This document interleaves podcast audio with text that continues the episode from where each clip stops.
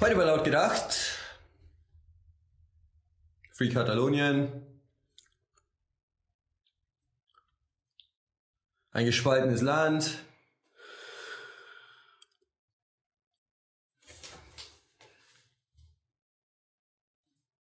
Ja, ich bin wieder da. Gut jetzt, komm. Jordanien.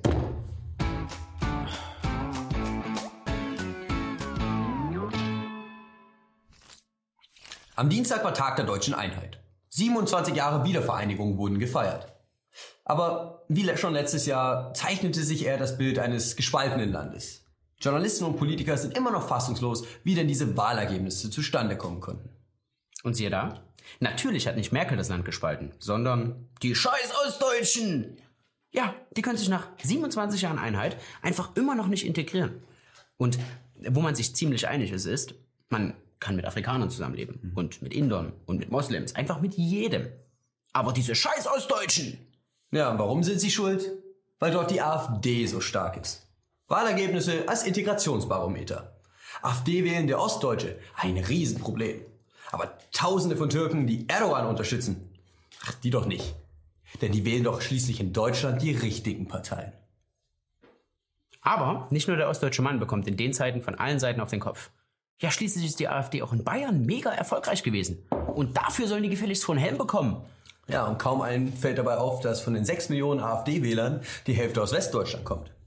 Sprich, die Spaltung ist hier nicht zwischen Ost und West, sondern zwischen Gegnern und Befürwortern von Merkels Politik der Masseneinwanderung.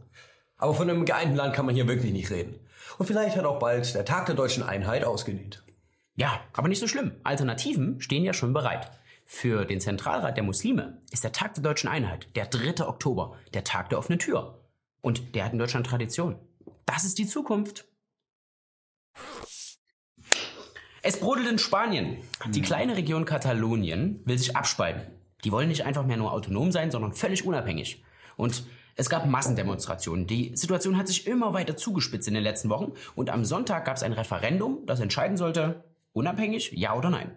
Ja, aber das Referendum wurde vom Verfassungsgericht der Spanier verboten. Der Volksentscheid ist also verfassungswidrig. Das sollte allerdings die katalonische Regionalregierung nicht beeindrucken. Und so wollten sie diese Abstimmung gegen den Willen der Zentralregierung in Madrid trotzdem stattfinden lassen. Die Zentralregierung hingegen wollte das dann natürlich verhindern und hat deshalb im Vorfeld der Wahl die ganzen ja, Unterlagen der Wahl beschlagnahmt sowie 14 Politiker und Beamte der Separatisten verhaftet. Ihr seht, Konfliktpotenzial ist zu genügend gegeben. Die spanische Regierung bewies dabei aber relativ wenig Fingerspitzengefühl. Und so kam es am Sonntag zu den erwarteten Bildern. Polizisten räumen Wahllokale leer, Demonstranten werden zurückgedrängt, viele werden verletzt. Die Abstimmung, die haben sie nicht verhindert. Ganz im Gegenteil. Für viele Katalanen ist aus dem Kampf für die Unabhängigkeit jetzt ein Kampf gegen Unterdrückung geworden. Ja, und als Reaktion auf die Maßnahmen der Zentralregierung wurde der Generalstreik ausgerufen. Cafés, Schulen, Geschäfte wurden allesamt geschlossen und stattdessen haben wir jetzt blockierte Straßen und Demonstrationen. Die Regionalregierung in Barcelona hat sogar die, verkündet, diese Woche noch ihre Unabhängigkeit erklären zu wollen. Soweit so romantisch, aber noch lange kein Grund, sich in die Separatisten zu verlieben. Denn was auf den ersten Blick nach Kampf um die Selbstbestimmung der Völker und Kampf um die eigene Identität klingt, ist in Wirklichkeit nichts anderes als linksliberaler Mainstream, der genau das alles zerstört. Es klingt mehr so, als ging es dabei um ein Abstoßen Restspaniens, um das Aufbauen einer Utopie, Energie nur noch aus Wind, Sonne und Wasser. Mehr Flüchtlinge für Katalonien. Dafür gab es Demos. Mehr Flüchtlinge für Katalonien. Mal schauen, wie lange wir die Region noch als Katalonien erkennen. Wer solche Separatisten hat, der braucht doch keine Volksverräter mehr. Seit Mitte dieses Jahres ruht die deutsche Unterstützung der Anti-IS-Koalition. Bis dahin waren deutsche Soldaten in der Türkei stationiert. Dann hat sich die Bundesregierung mit der Türkei zerstritten. Und da man gegen die Türken nicht so richtig in der Hand hat, hat man mit dem Abzug deutscher Soldaten aus der Türkei gedroht. Und gedroht. Und gedroht. Und gedroht. Und irgendwann dann auch mal gehandelt. Na gut, aber man muss beachten, bei so einer Verlegung von Soldaten, da muss man schon alles genau überprüfen.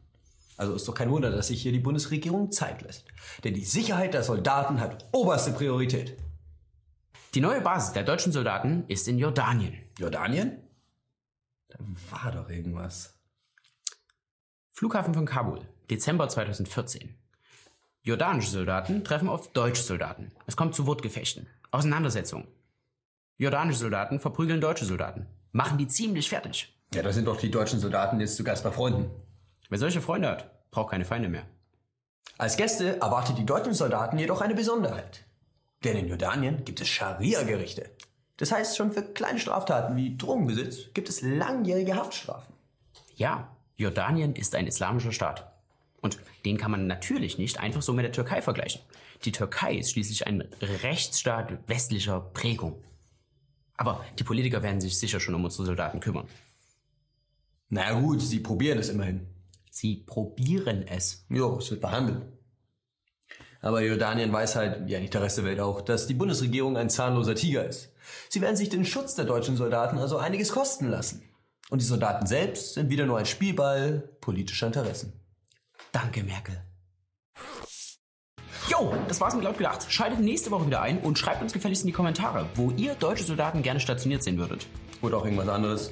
Abonniert, teilen, liken, ihr wisst Bescheid. Und äh, Patrons und die Paypals. Alex hat noch ein paar wundervolle Worte an euch. Ich liebe euch. Und wegen euch bin ich nicht gegangen, sondern wegen ihm. Sowas Liebes hat er mir noch nie gesagt.